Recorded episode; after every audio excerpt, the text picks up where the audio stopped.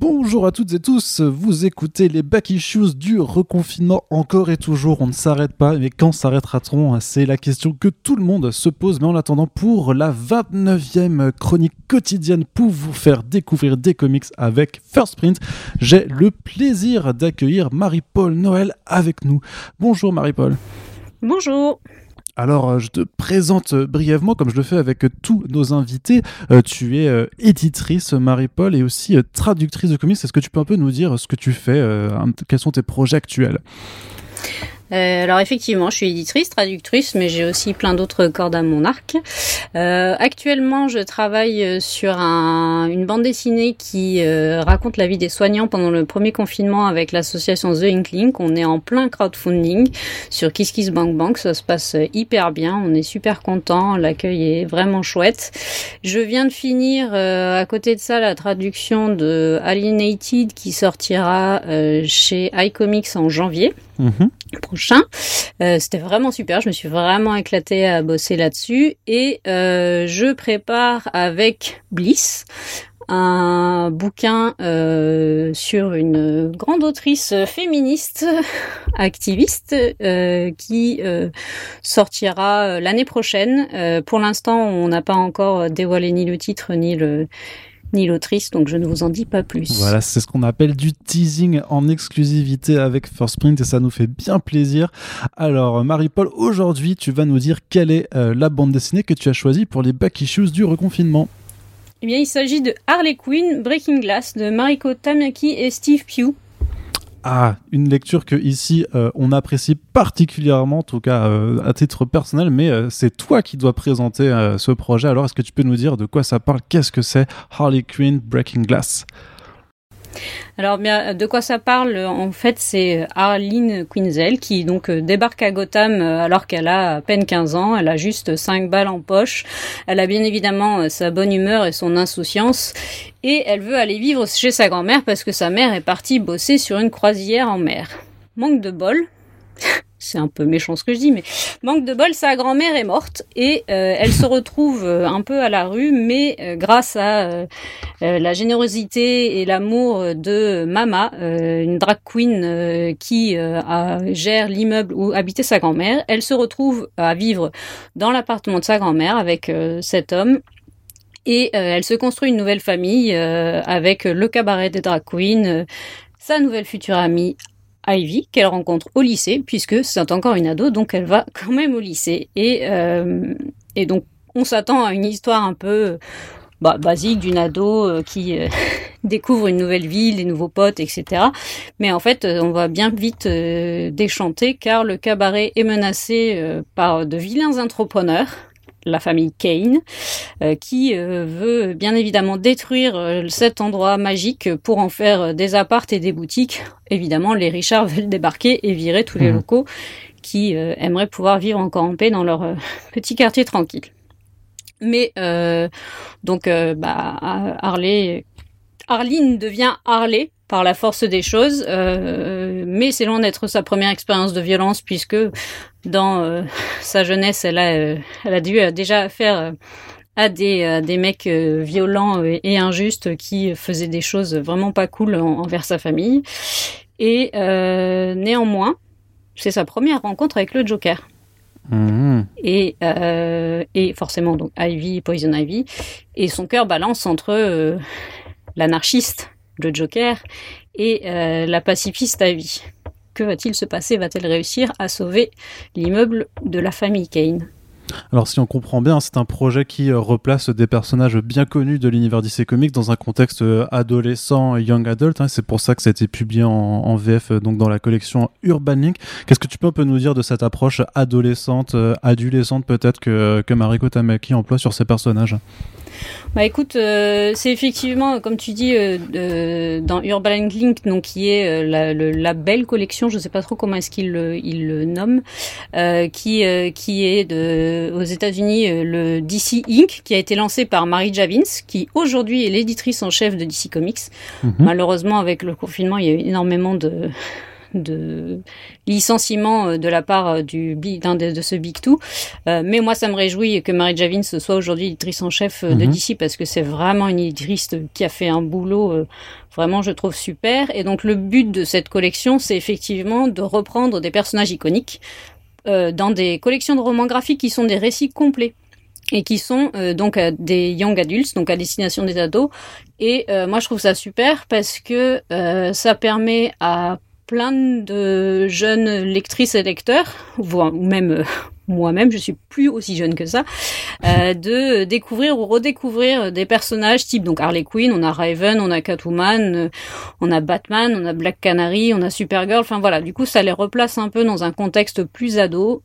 Il y a toujours il y a quand même, euh, alors je suis pas une grande connaisseuse euh, de Harley Quinn, mais il y a quand même les traits de personnalité euh, du personnage. Il y a, il y a, il y a des, effectivement des références, etc. Néanmoins, ce qui est super, c'est que les replacer dans un, dans un contexte young adulte permet aux auteurs et aux autrices, parce que je tiens à dire que j'ai choisi ce titre aussi, parce que c'est écrit par une autrice et parce que je trouve que c'est important aussi qu'on montre que dans les comics, il y a des super bouquins qui sont écrits par des super nanas et mhm. qu'elles méritent d'être mises bien plus en avant. Et euh, ça permet aussi euh, de euh, pouvoir un peu d'aller un peu plus loin dans le dans le dans dans les dans les sujets sous-jacents qui sont qui sont qui sont parce qu'il y a évidemment plusieurs niveaux de lecture dans dans le bouquin donc mhm. le bouquin elle parle aussi bien de l'adolescence donc de se construire euh, grandir, la gestion de la colère. Bon, ça aussi, Harley Quinn, de toute façon, la gestion de la colère, c'est un truc hein, qu'elle a du mal à gérer par moment. Euh, mais c'est aussi euh, dans le sens où elle parle de drag queen, elle parle de gens différents, donc c'est l'acceptation de soi, c'est l'acceptation de la différence, c'est aussi l'entraide, c'est aussi l'activisme, c'est la lutte collective, c'est c'est l'empowerment dans le sens où tu bah tu si tu veux que les choses bougent euh, il faut que tu, enfin, faut que toi-même tu, tu, fasses bouger les choses parce que malheureusement, bah, il y a plein de gens qui lutteront pas pour toi, donc, euh, donc, euh, et puis de, enfin, de, de, grandir et de devenir quelqu'un de qui reste hyper ambivalent. Harley Quinn, elle est hyper ambivalente. Elle est à la fois hyper insouciante, pleine d'humour et, euh, et, complètement faux folle, mais en même temps de ça, elle est hyper loyale. Et pour elle, l'injustice, c'est vraiment dégueulasse. Et, euh, et elle se bat pas forcément toujours de la bonne manière. Mmh parce que bah il y a quand même beaucoup de violence, il y a quand même plein d'explosions, ça vous en met plein la, ça en met plein la, gueule quand même. Euh, et c'est donc c'est pas, elle est pas conventionnelle, donc euh, c'est pour le coup le bouquin lui ressemble vraiment bien. Et de placer ça dans un environnement ado permet de euh, bah, montrer à des mômes que on peut faire on peut faire plein de trucs, on peut être soi-même euh, tout en euh, tout en s'impliquant euh, dans dans des tas de choses, dans des dans la vie, dans les luttes, des choses comme ça quoi. Puis ça sort complètement aussi à Harley Quinn de, de, ce rôle un petit peu dans lequel elle avait été enfermée pendant pas mal d'années, où c'était juste la subalterne ou la, ou la girlfriend de Joker. Là, c'est quand même aussi clairement un récit qui met en avant l'émancipation complète bah, de, de, jeunes femmes, et que ce soit Harley ou Ivy. Et, il y a, même, ouais, et, un petit peu d'écologie aussi, je, je notais dans, dans, le bouquin que ça parlait. Enfin voilà, c'est vrai que ça, ça parle de thématiques en fait qui reflètent un peu euh, bah, la, la, jeunesse que nous on observe aujourd'hui et, euh, et, dont on ne fait déjà plus partie. Mais oui, complètement. Il y a effectivement, j'ai, j'ai pas parlé euh, d'écologie, mais effectivement, Poison Ivy, de toute façon, est une figure euh, euh du, du super-héroïne vraiment pro, pour, enfin, qui est pour l'écologie, et c'est hyper important. Et c'est vrai que ça reflète aussi ce qu'on, ce qu'on leur laisse, ce qu'on va leur laisser aux ados de maintenant, dans, dans 20, 30 ans, comment sera, comment sera le monde et comment, si aujourd'hui on fait pas ce qu'il faut pour lutter contre toute la pollution, quelle qu'elle soit, et pour un peu euh, sauvegarder euh, sauvegarder ce monde qui est en qui qui qui quand même en perdition depuis euh, beaucoup, beaucoup, beaucoup d'années euh, et qui s'accélère de plus en plus. Donc euh, oui, ça aussi, c'est hyper important. Et effectivement, il y a les droits euh, pour l'écologie, les droits pour pour l'être humain, etc. Donc il a, la, la, de toute façon, le fait qu'ils détruisent, ils veulent détruire ce, ce, cabaret pour encore faire des immeubles. Elle, de toute façon, dès les premières pages, euh, elle dit Gotham, c'est des immeubles, des immeubles, des grands immeubles, des grands immeubles Et en fait, euh, si on veut lutter contre cette urbanisation à l'extrême, c'est enfin, se réapproprier l'espace urbain pour créer des lieux verts, des lieux d'espace, qu'on puisse non seulement voir du vert, parce que c'est aussi important pour l'être humain de pouvoir vivre au milieu de la nature, enfin permettre à des des animaux de pouvoir revivre aussi en ville, mais également euh, pouvoir lutter contre la chaleur, etc. Donc c'est, il y a plein, plein, plein, plein de choses dans ce bouquin et, c'est vraiment, vraiment chouette, quoi. Et c'est hyper beau. Ouais, j'allais dire, les dessins de Steve Pugh, alors que ça donne? Bah, c'est écoute, euh, ça déchire. Franchement, même si c'est un trait euh, assez réaliste, ça marche du feu de dieu. En plus, il a utilisé plusieurs couleurs selon les selon les, les moments euh, dont le dont le récit parle. Donc as la jeunesse les souvenirs t'as le t'as le les moments de violence où t'as des explosions de rouge euh, dans dans ce, ce bichromite bleu qui paf qui te qui te saute à la figure.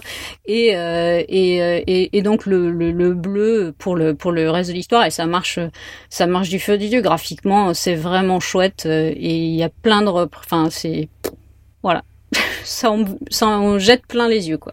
Donc un bouquin parfait, mais avec un petit bémol quand même, il me semble, Marie-Paul. Hmm, lequel? Sur la traduction, non? Oui, effectivement. Ouais, j'avoue que euh, je, étant traductrice, mais même sans être traductrice en vrai, euh, je trouve que c'est dommage euh, que dans des bouquins qui sont avec des des messages engagés comme ça, on n'est pas on n'a pas des traductrices en fait qui soient euh, qui soient euh, embauchées pour ce genre de boulot. Et en fait majoritairement dans les comics aujourd'hui je trouve qu'on n'a pas assez de meufs qui traduisent euh, qui traduisent des comics. Il y en a de plus en plus et il y a des éditeurs qui qui demandent et qui cherchent effectivement à, à, avoir des traductrices etc et je dis pas qu'il faut forcément traduire une autrice par une avec une traductrice, loin mhm. de là.